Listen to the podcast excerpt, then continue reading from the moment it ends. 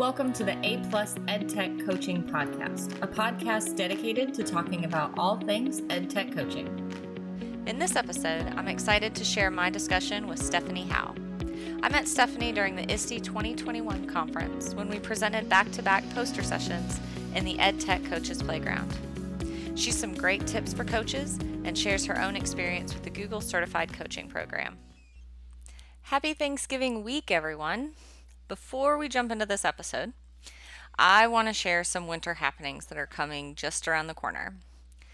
Next week, I'm going to be heading over to the state of Tennessee, and I'm going to be presenting um, about EdTech coaching cycles and how they can be used to provide personalized teacher support at the Tennessee Educational Technology Conference. And this is happening in Murfreesboro, Tennessee, um, and the dates are December second through the fourth. I'm actually going to be presenting the afternoon of the third. And I'm really excited about this conference because Tennessee is where I grew up. I went to um, public school in Tennessee um, all the way from kindergarten through twelfth grade.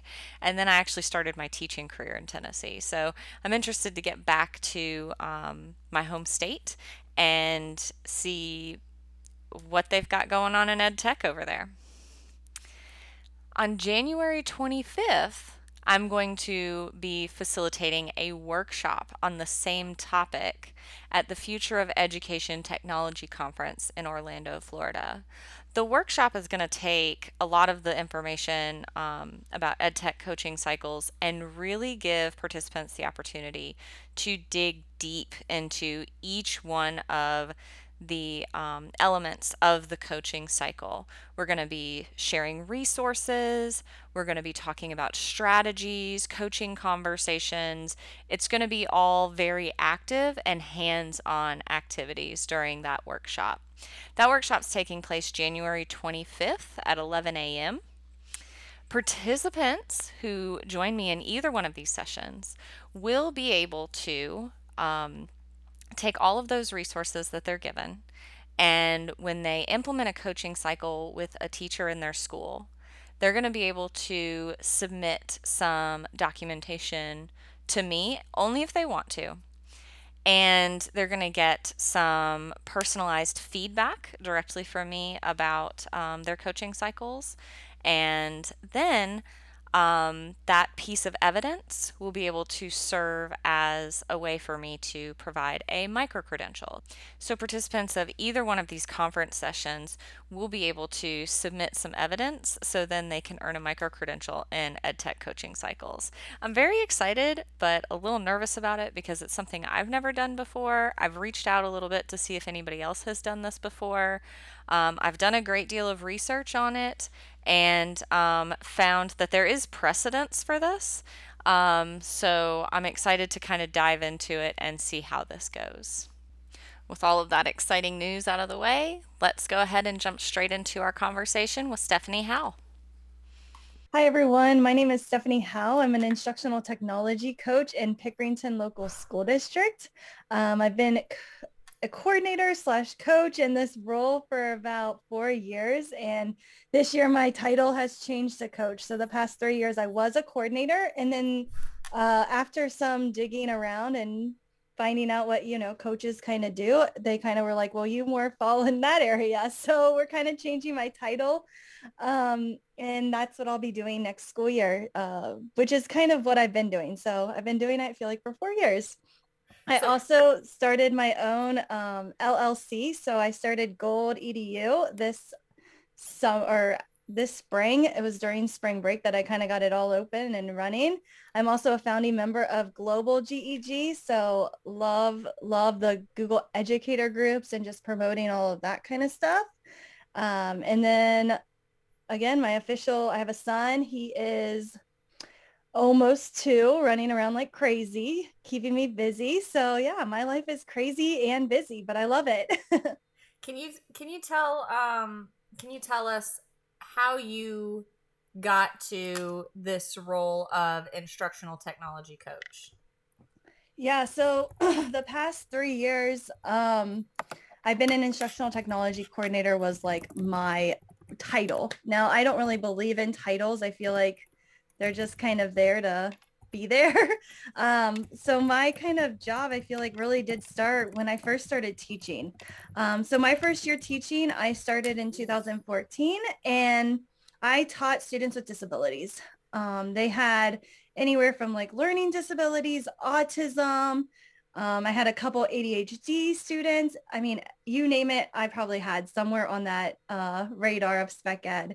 And the students, they they struggled. Um, when we were doing, like, I had to help them with their writing I E P goals. And when we were focusing on their writing I E P goals, like spelling and grammar and just the organization of their writing, everything was just kind of a hot mess. And it was my first year, and I was like trying to learn what I was supposed to do. And uh, over Christmas break, whatever I was doing, I was just like, I need to figure out my own style, because what other people were doing wasn't working in my classroom. And so what I did is I got on Pinterest and I found this thing called Google Classroom. It was like pretty brand new, and I didn't know how it was going to work. And only on Fridays, my students were only allowed the computers on Fridays, not Monday through Thursday, just Fridays, because I wanted to keep like the excitement of this new product, which is so silly, like looking back at how I did all this. Um, and so with Google Classroom, they got on, they logged in, and we they would have a Google Doc that was assigned to them in their classroom. And I was able to see them real-time writing. And I loved it because I didn't have to sit next to them, which a lot of those kids, they were sick of, because they always have the teacher sitting next to them. They wanted to feel a part of the classroom. They wanted to feel typical. And so I was able to sit um, at a small group, maybe with five other kids, and that student is in the front of the room, and I'm able to leave comments to them about, hey, can you check this? Or this is great. And I could get in at any moment throughout their writing to check on it. Soon my students were begging to use Google Classroom Monday through Thursday. And I was like, no, it's just a Friday thing. Like, I, I can't lose this control that I have right now. Like, you guys are doing so great at on Fridays with it. And um, they started to write outside of the classroom. So they were working on their I E P goals outside of the classroom, and then like sending me little comments and tagging me in them and be like, Miss Howell, can you check this? Um, and so I would be checking things over the weekend, and it was just incredible seeing their confidence level change from I hate writing to I, I want to do this on my own, and I'm good at it because I have the tools such as like spell check, grammar. They could research anything on the web to help them, and just having that tool was really exciting to see. So that's where I fell in love with technology. Um, and from there, I then applied for the technology coordinator position, and Or in the job title, it said like eighty percent is with classroom teachers. And that's like what I wanted. I wanted to share how this tool of technology really helps students with disabilities, because I truly believe if you can help students with disabilities, you're able to help anybody uh, succeed and go kind of over and above.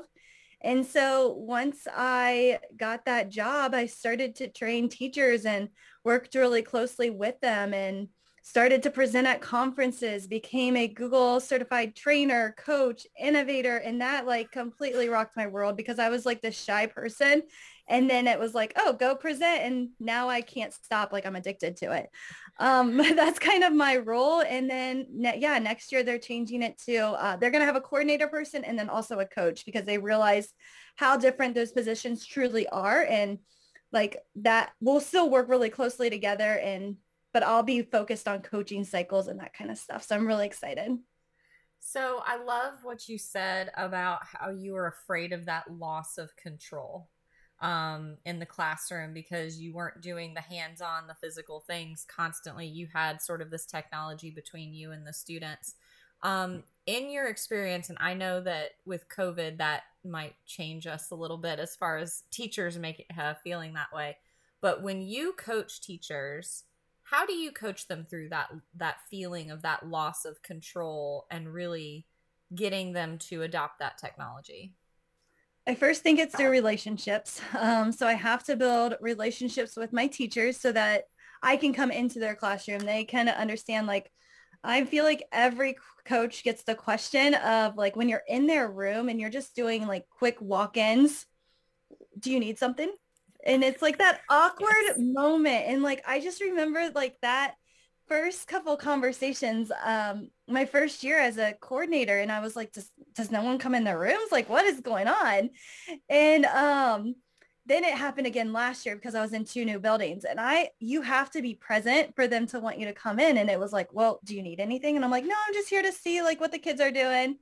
Um, but building those relationships can really help. And again, it's awkward at first, but once you get over that, it, it gets easier and better.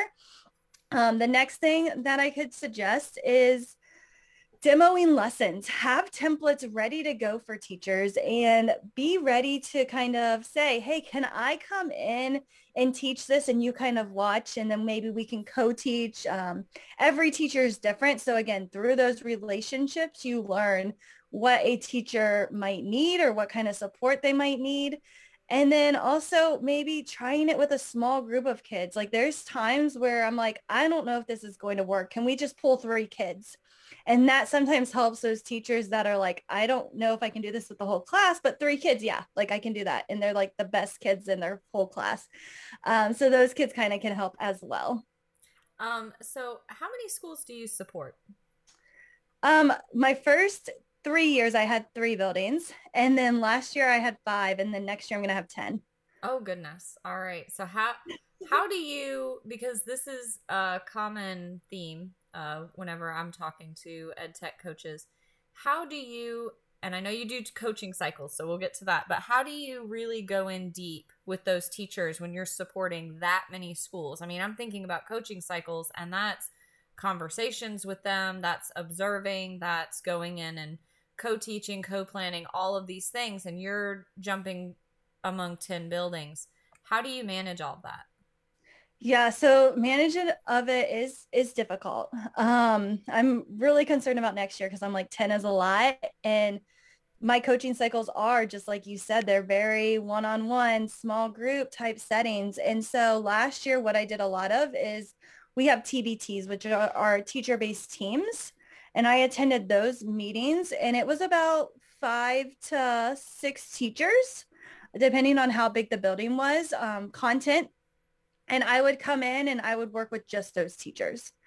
And so be- my first year, it was a lot of one-on-one coaching cycles. Like I would meet one-on-one with a teacher, where last year, just because of my um, capacity and all that kind of stuff, it became more group coaching cycles, which it kind of worked out because during the pandemic, they were collaborating more.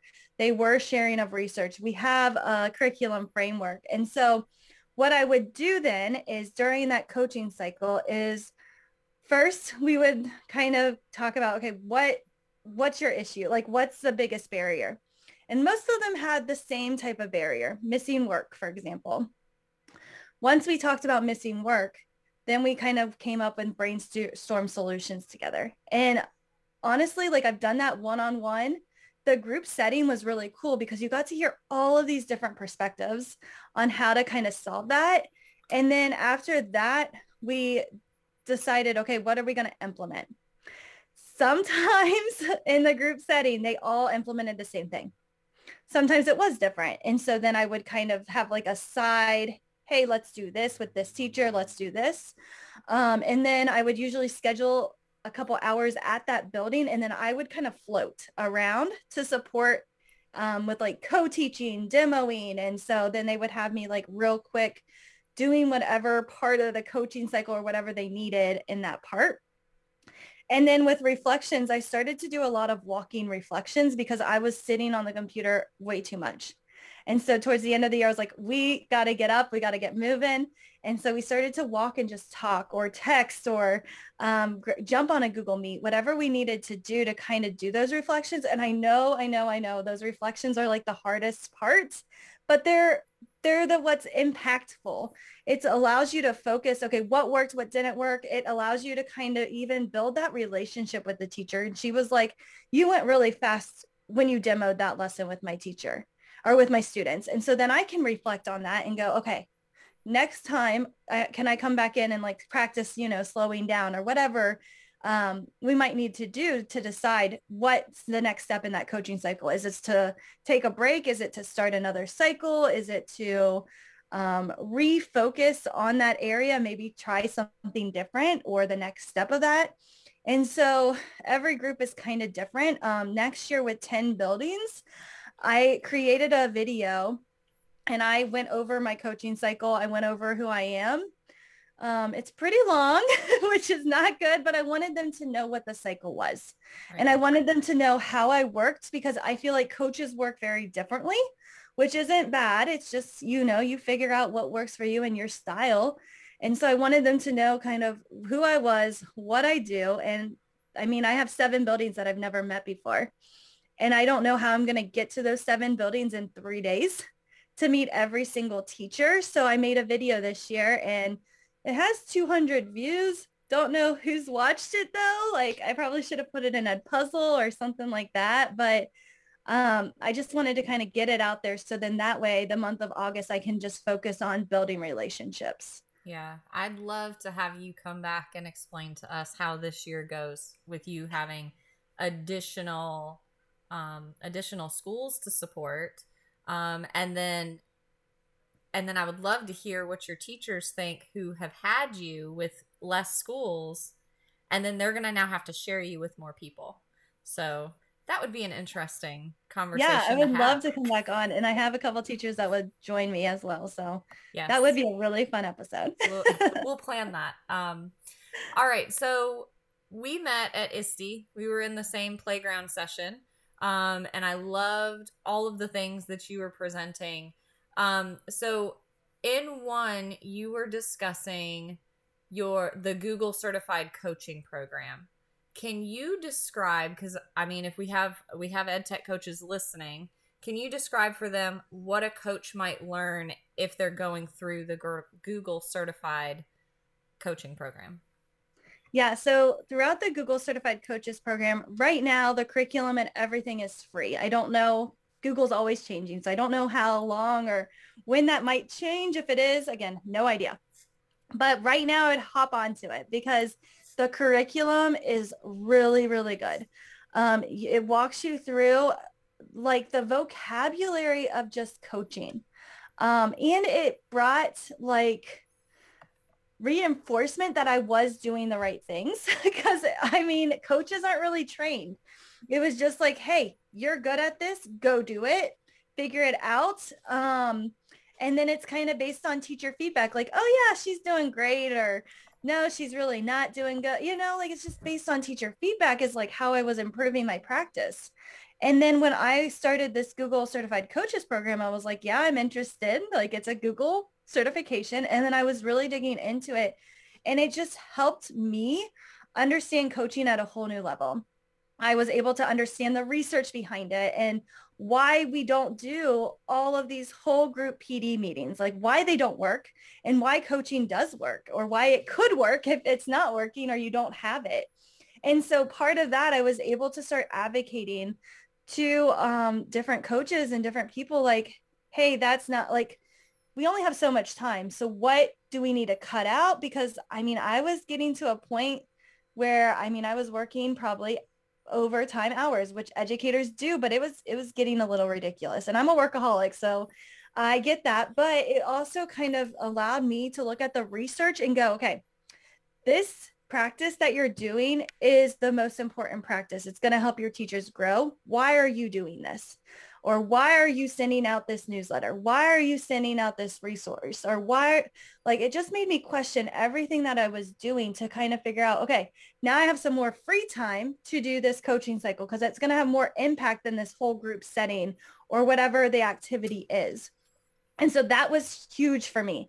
Um, I started to know the vocabulary word to use with my boss. So like when we were talking about coaching, I would be able to say different things about the coaching program and just use that vocabulary of like, I am like in my calendar, it says I'm working with this teacher on this.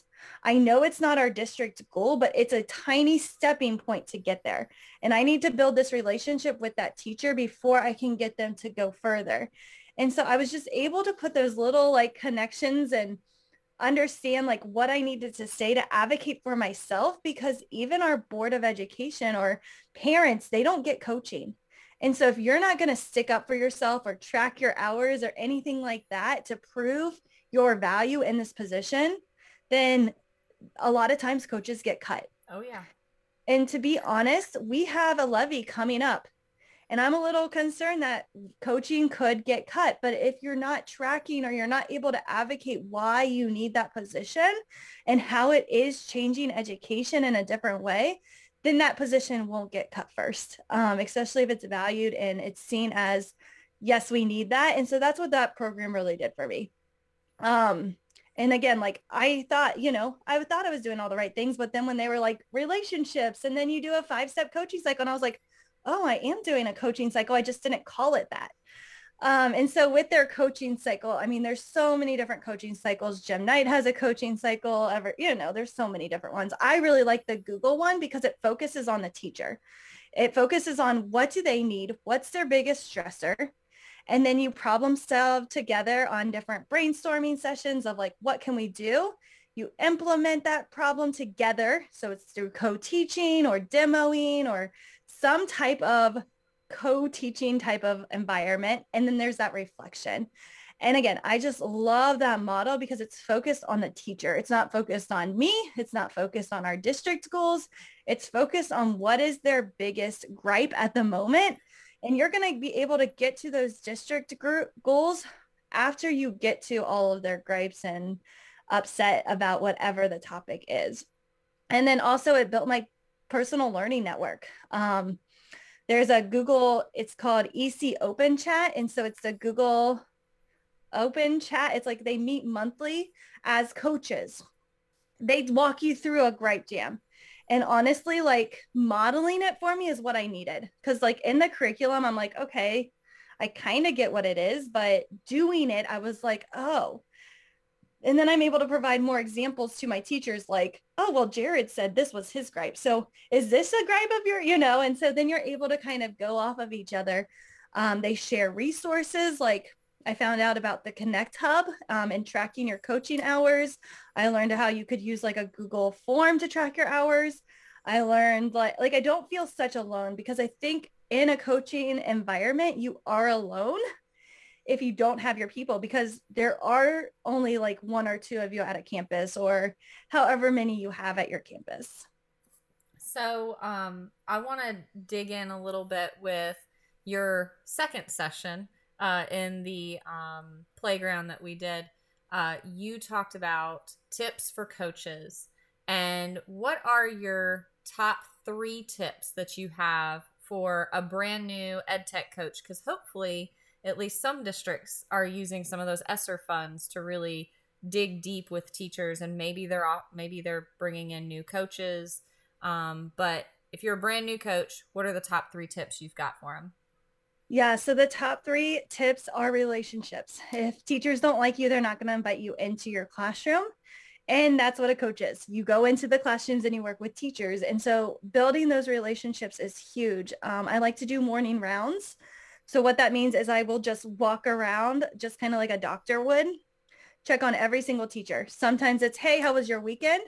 Other times it's, hey, I see your st- that copier is broken. Do you want to make this really quick digitally and I can help you? Um, sometimes I get around to every single teacher. Sometimes I don't. It just depends on where I start. Also kind of think about where should you start every morning. If you're in one building, you are so lucky. And you can kind of pick a different teacher every single day to start with. So that way you meet all your teachers throughout the week. If you're in multiple buildings, um, I try to be in as many buildings as I can. And I just try to add some like emergency time into my schedule. So I'll put, even if it's not in the mornings, just even if they're teaching, I'll just walk around just so they see me and remember I'm there. Um, and it really helps those teachers that Not, don't always work with me, um, where they might just work with me during a P D or something like that, but not like a intense coaching cycle, then they can see me. So scheduling that emergency time. And again, you might not use it for morning uh, walkthroughs, but it could be there if, hey, someone gets locked out of their Google account or something bigger happens, you have that time built into your schedule where you don't have to cancel on a teacher. And I always don't cancel on teachers. Um, If it's something where I have to work late, which is, again, I need to set up barriers for myself. That's a goal for me. But if I have to cancel on a teacher, I don't. Like I go in and I will miss lunch. I will do whatever to figure out that issue at a later time, which I, that helped me out a lot my first year, just because I was listening to other conversations. There was a coach that was canceling, and the teachers brought it up because they're busy and they make time for that person to come in our classroom, and then she would just cancel on them last minute. And that that feedback that I just kept hearing, I was like, oh, don't do that, you know. Um, and then templates. So this past year we used EduProtocols, which are amazing, and I highly suggest the books. I love EduProtocols. Yeah. So the reason EduProtocols this year, though, is I was on Twitter and I would go to my teachers and be like, hey, you should try this um, this lesson out. And then I'm like, Stephanie, I only have my kids twice a week because of hybrid learning. I don't have time for that. And so then EduProtocols were my answer. Uh, they're quick, they're zero to five minute prep time. And my teachers really fell in love with how they engage the students. And so having a template ready to go where teachers don't have to plan out something and maybe just make a little, little adaptations really helped them.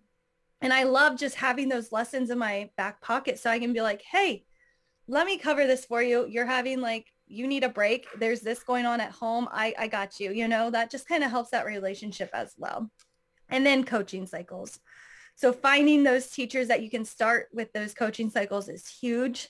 Um, and then they will kind of allow you to take over. They will be your biggest cheerleader when it comes to other teachers and just say, hey, you should work with Stephanie on this. Like, she's really good at it. Um, and so they will communicate, and that's what leads to more and more business. So I've been um, talking a lot about coaching cycles lately because the book that I've got coming out has um, a coaching cycle suggestion, which uh, you and I have looked at that a little bit together before um, at I S T E. But um, what would you say, because the question I constantly get is, how do I get people to start doing this with me? Because I think that there's this fear that once you put out there, you know, this is what the coaching cycle is, and here's that it's going to feel, it's going to, it, it's going to be weird starting. Um, how do you suggest to other coaches that they get started with coaching cycles with their teachers? How do they get buy-in? So I, I did not use a gripe jam my first time. Um, and I just listened to my teachers. They would say, oh, this is taking me hours to make, and this is taking, you know, or whatever the biggest gripe that they had. And I was listening to those. You could do a gripe jam, but again, they might complain that you're, they're making you do that. So I don't know. Uh, so I just listened. And then I, because I was straight out of the classroom, which a lot of coaches are, I was able to say, hey, I have this spreadsheet that I used um, with my students, and I'm happy to share it and walk you through it. It will take like ten minutes. And then I would share the resource. I had the template already ready, and I, I had the, everything was already set up because I did just get out of the classroom. Where now I'm like, after COVID, I'm like, I don't even know how I would have taught throughout COVID, you know? And so sometimes I am making templates with teachers and that kind of stuff, but I have those relationships built up. And so if it is that tracking student data or tracking whatever, have that spreadsheet maybe that you used in your classroom, and then, hey, can I have ten minutes to walk you through this? And usually ten minutes becomes twenty minutes because they keep asking questions about it. And then they just trust you. Once once they see that, hey, that did save me some time, they really do start to trust you and come to you for more. Um, another thing that I kind of did is I would lead whole group P Ds. And then I would say, like, I would have a Google form. Next steps. Do you want me to come in and co-teach with you? Do you want to co-plan a lesson? Um, and I would kind of write out the coaching cycle on the Google form, and then I would follow up with those teachers. And then I would actually schedule that time to go in. Another good thing, and it's kind of like sneaking the coach, coaching cycle in, is like, I would share an idea with a teacher. So that's kind of like one part of the coaching cycle.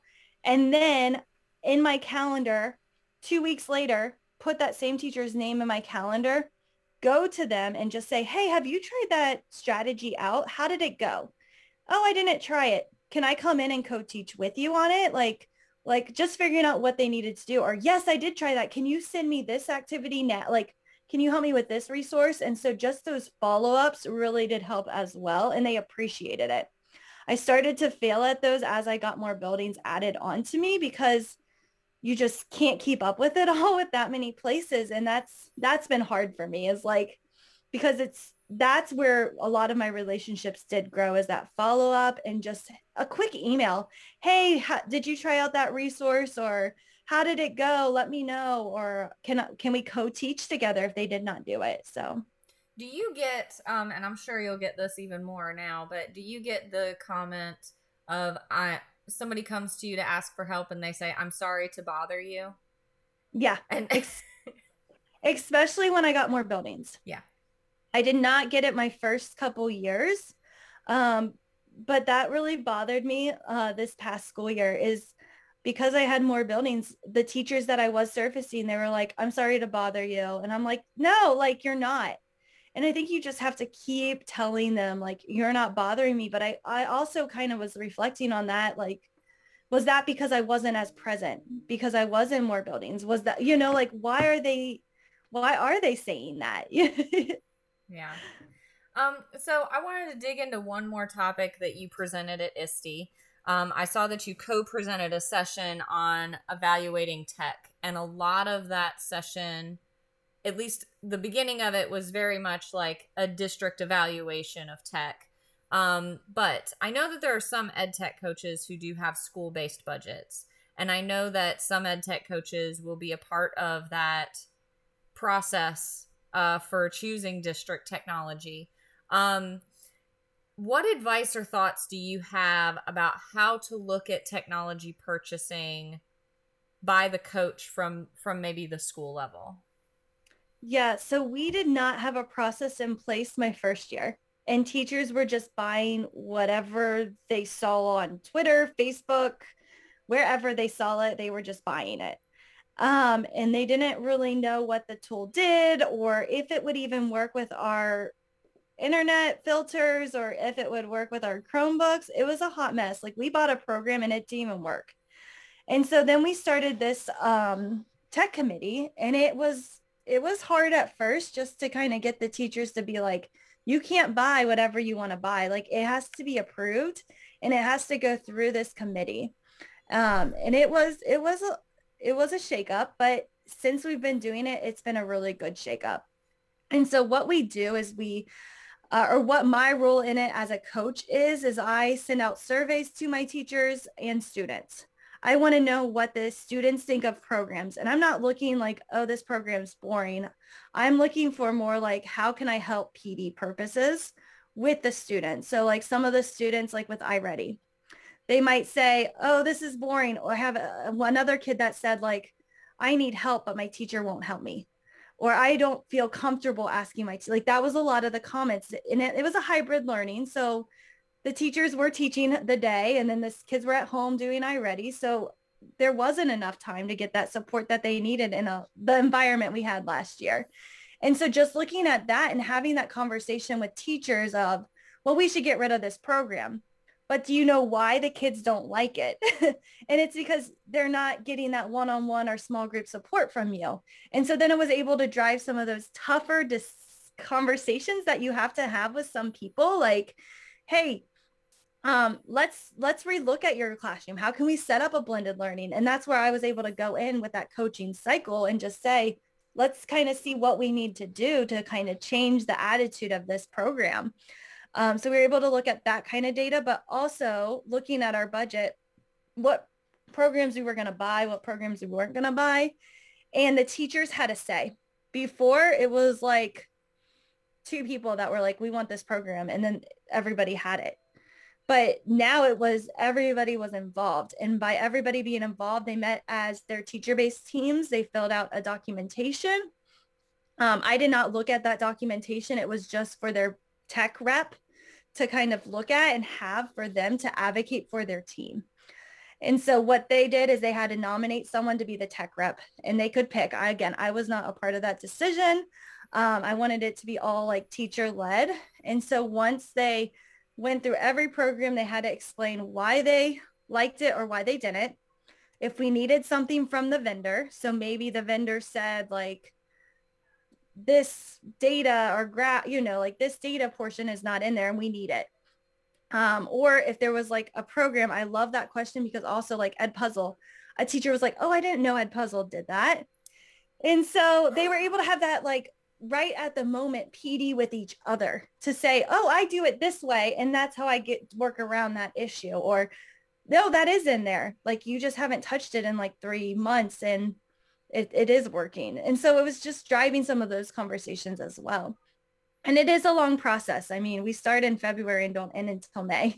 Yeah, and we, so we, we did long. some of that too. We actually went through the data and we had uh, M TAC groups and all of this. And it it is a lot. It's a lot to go through. It's a lot of work. It's a lot of asking questions from teachers. And I think you said it um, in your I S T E presentation, actually, that, you know, trying to get the teachers to think outside of themselves.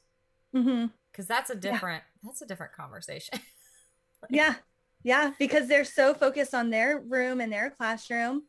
And I'm like, okay, but other teachers aren't using this program. Like, the usage is so low that we can't support it. Um, and it kind of goes to, like, everybody in my first year was buying whatever they wanted. And so then they would be like, Stephanie, can you help me with this program? I've never even heard of it. Um, so no, like, but I can learn with you. And so we kind of cut a lot of that as well, because they are busy. And so we wanted to make sure that the programs they were using were research based and good for kids. Like, if it wasn't good for kids, or even the student privacy, I mean, there's some websites that you just have to check that student privacy to make sure your kids can even use it. Oh yeah. Yeah. That was, that was always the biggest thing. And we actually did a Uh, presentation to all the teachers at one point that was like, student data privacy, here are the things you need to look for, and before you sign them up for this free tool, because free is everybody's favorite, and I understand, yeah. I get it, free is free is great, but there's a difference between Flipgrid free, where, you know, they're still meeting some standards and there's a company backing them up, and some other types of free where it's like, oh, well, we're going to gather some data. We're going to use you for analytics. That's, yeah. If you're not paying, you're paying somehow. Yeah. Yeah. And you just have to be careful with that. And so we weren't, and then we were. And so um, we learned a lot of mistakes on the way, but it's been really good to learn. So do you have any teachers who still like dig into their own pockets and try to buy stuff for their their own students? And so, yeah, they, they have, especially with COVID. Um, so that conversation usually comes from the principal. Um, if, I mean, you can track anything in today's world. And so, um, that conversation comes from the, the principals. And usually it's a conversation with either, it was like the coordinator role. So like the tech coordinator or the director.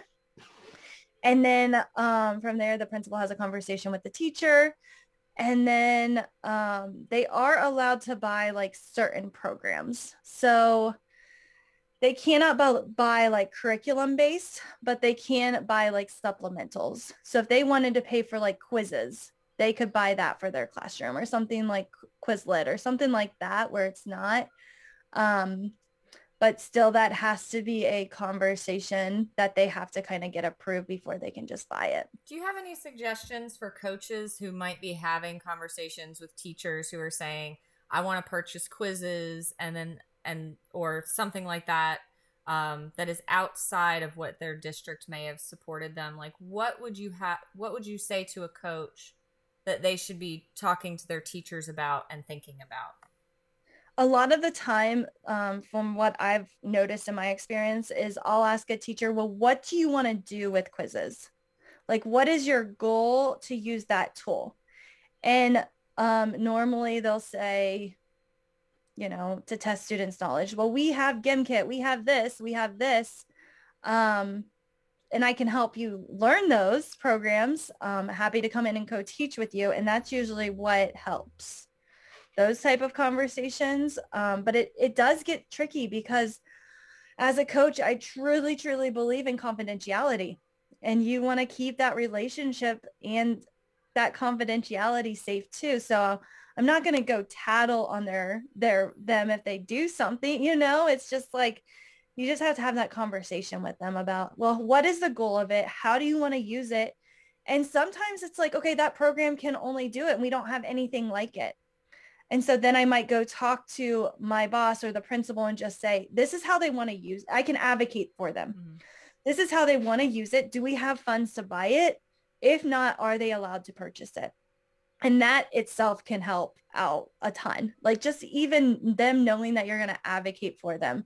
But I usually just start off with, what's the goal? Can another program do it or can it not? And then if it can, we, we train them on that. If it can't, I try to advocate as best as I can. So you were talking about Gold E D U L L C. Can you can you explain a little bit more about that? Is that something you'd like to share with us and kind of what that is and what you do? Because I honestly yeah, have no so, idea. Yeah.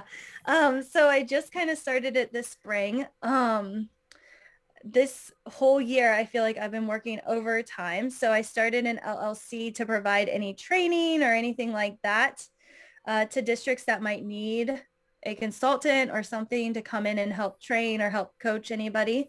Um, so I started that L L C over the summer and it's been pretty busy, but I also totally agree with the free. Um, I want to be able to give as much free away, but if it takes me more than like two hours to plan, it's going to be a paid product.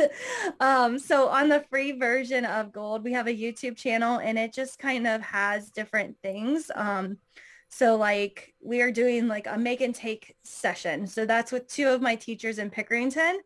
Uh, and we did a one on Google, Google Sites. And so it was over how to create a Google site. You create it and then you share it because that's the take part where you can kind of get ideas. Um, another session that we did was make and take with classroom headers. So everybody loves Google Classroom headers or Google Form headers. And so you make them and then you can steal from each other. All of those different creations is kind of that thought. Um, I've also gotten some videos on EduProtocols just because I'm really obsessed with them. But um, so again, it's paid and free. There's two different types of tiers, but I do try to give away as much as I can whenever I can. And that's on, and I just Googled you, uh, gold e d u dot org. Yep. All right. And then we'll have a link in the show notes and everything on, um, on our podcast website. So, all right. So is there anything else that you would like to share? Any other pearls before um, we uh, we uh, close out? My biggest thing would be build relationships with teachers and then find your personal learning network. If you have both of those things, you're going to be great in whatever you do. If you don't, it might be a little bit of an isolation struggle.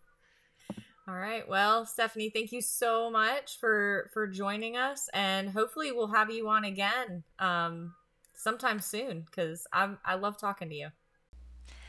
I'd like one more time to thank Stephanie for joining me on this episode. I really hope that we're able to get together toward the end of the school year and have discussions to see how her ten different schools went this year. If you are interested in coming on to the show to talk about EdTech coaching, you can go to edtech coaching primer dot com, head over to the podcast blog page, and fill out the form. I'll reach out to you and we'll get you on. Have a happy holiday, everyone.